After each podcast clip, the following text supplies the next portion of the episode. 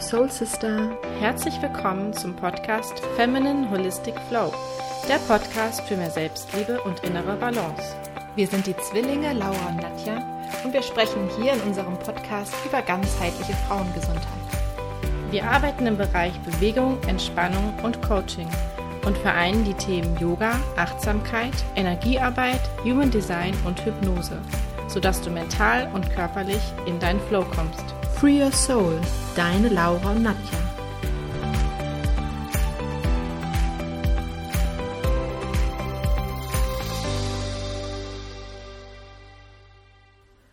Hallo, du wundervolle. Wie versprochen, gibt es noch eine Podcast-Folge zum Thema Yoga. Eigentlich wollte ich dir ja jeweils zu den acht Gliedern des Yoga-Weges eine Folge machen, aber dann habe ich festgestellt, so eine Folge habe ich schon mal aufgenommen. Und zwar findest du sie unter Folge Nummer 47. Da erzähle ich dir nochmal weiteres zu dem achtgliedrigen Yoga-Pfad. Deswegen heute anderes Thema, was auch Yoga betrifft. Und zwar möchte ich dir etwas über die verschiedenen Yoga-Stile berichten.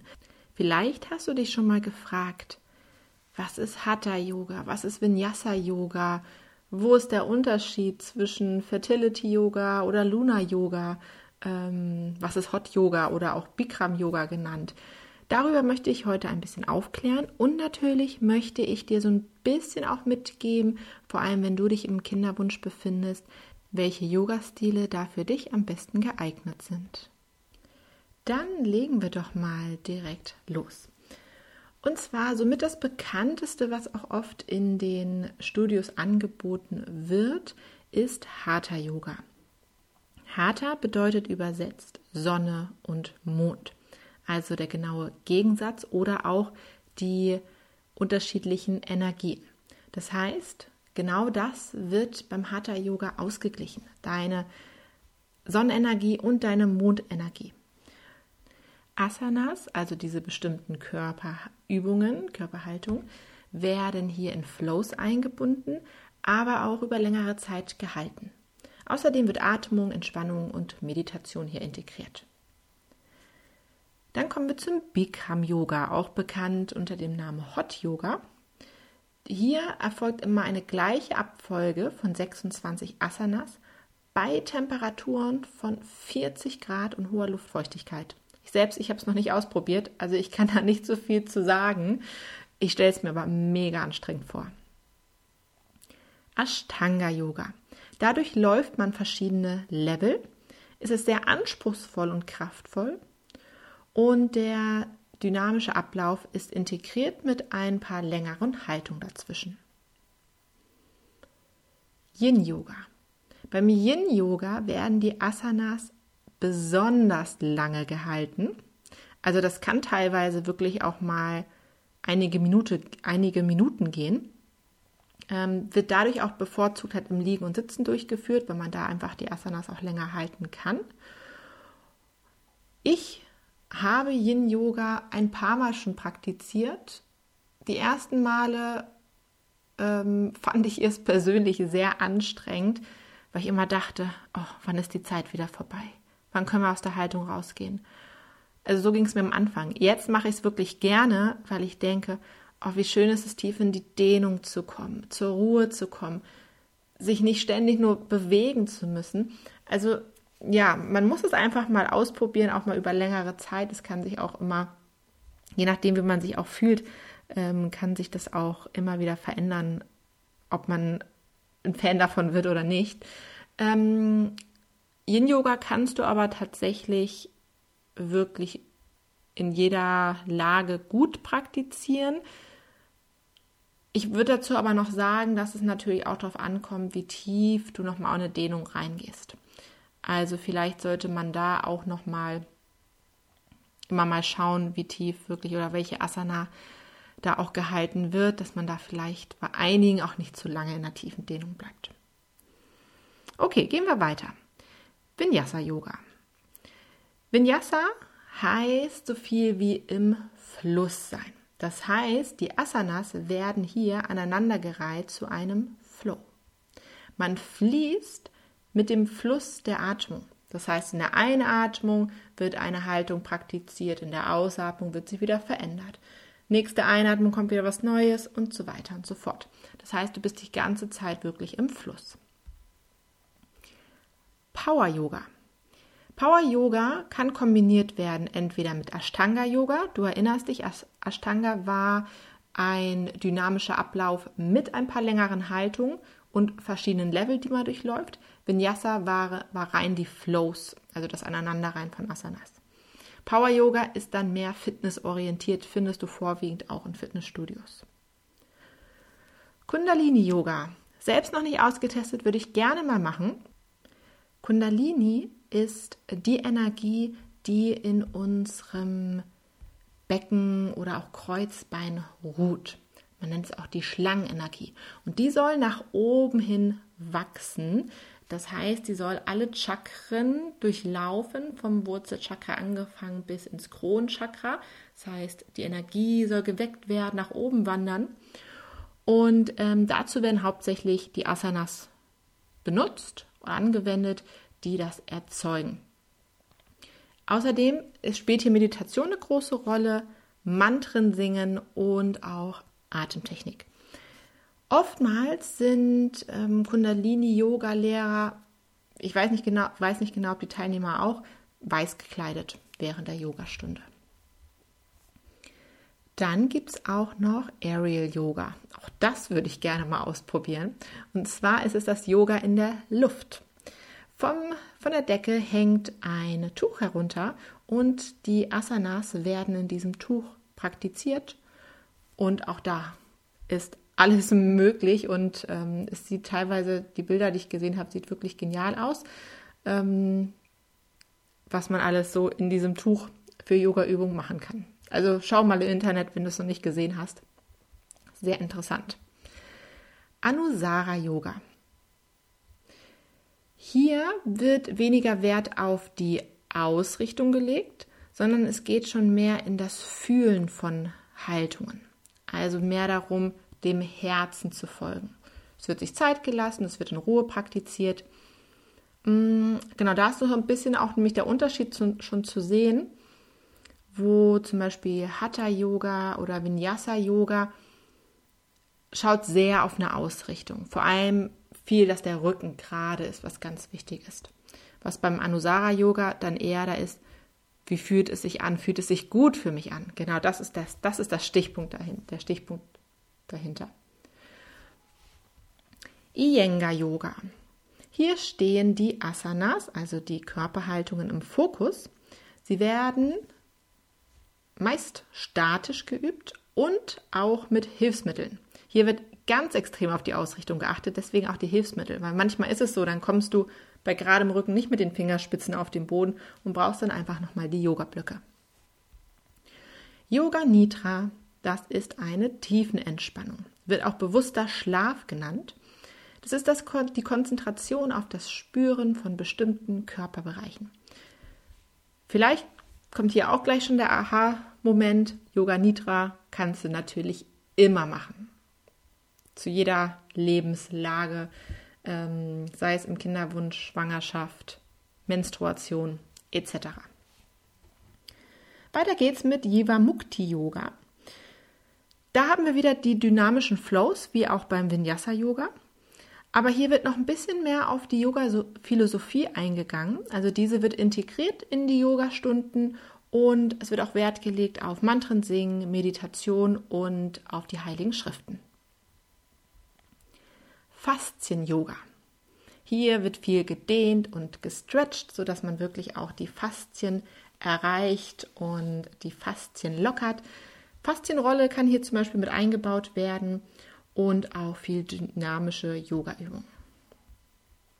Du merkst, es nimmt noch gar kein Ende. Weiter geht es nämlich mit Akro-Yoga. Beim Akro-Yoga werden die Übungen gemeinsam mit einem Partner durchgeführt und sieht dann ähnlich aus wie bei der Akrobatik, deswegen der Name. Lach-Yoga ist jetzt mal eine ganz andere Richtung. Ähm, Lach-Yoga hat jetzt nicht viel mit Haltung oder Bewegung zu tun, sondern ähm, geht es hier eher um ein künstliches Lachen. Das heißt, mit bestimmten Übungen. Du darfst jetzt keine Körperübung vorstellen, sondern ganz andere Übungen. Ähm, zum Beispiel Atemübungen oder Grimassen oder ähnliches. Ähm, wird ein Lachen erzeugt. Und beim Lachen ist es so, dass man manch, meistens, vor allem wenn es am Anfang künstlich ist, fällst du manchmal, weil es einfach so urkomisch ist, in ein natürliches Lachen über. Aber selbst wenn du gar nicht in das natürliche Lachen kommst, dadurch, dass die, die Muskeln, die auch beim natürlichen Lachen da sind, dass du die aktivierst, ist das für den Körper so ein Zeichen, ähm, die Glückshormone auszu, wie sagt man, die Glückshormone auszuschütten. Und deswegen hat es wirklich auch den gleichen, den gleichen positiven Auswirkungen wie beim echten Lachen. Sub-Yoga kann man meistens eher äh, bei schönem Wetter machen, denn da findet Yoga draußen statt auf einem Stand-up-Pedalboard. Ich habe das mal gemacht oder mal ausprobiert und es ist Wahnsinn, wie viel Körperkontrolle man da braucht und wie viel Balance auch. Also es ist, sieht leichter aus, als es ist. Hormon-Yoga. Vor allem für Frauen in den Wechseljahren bestimmt, aber auch ähm, für Frauen mit Hormonbeschwerden. Da gibt es bestimmte Übungen, also Asanas und auch Atemübungen, die die Hormondrüsen stimulieren. Mm, ich wollte das mal ausprobieren, habe aber dann gelesen, dass es zum Beispiel bei Endometriose ähm, kontraindiziert ist. Heißt es so? Kontra oder kontraproduktiv ist.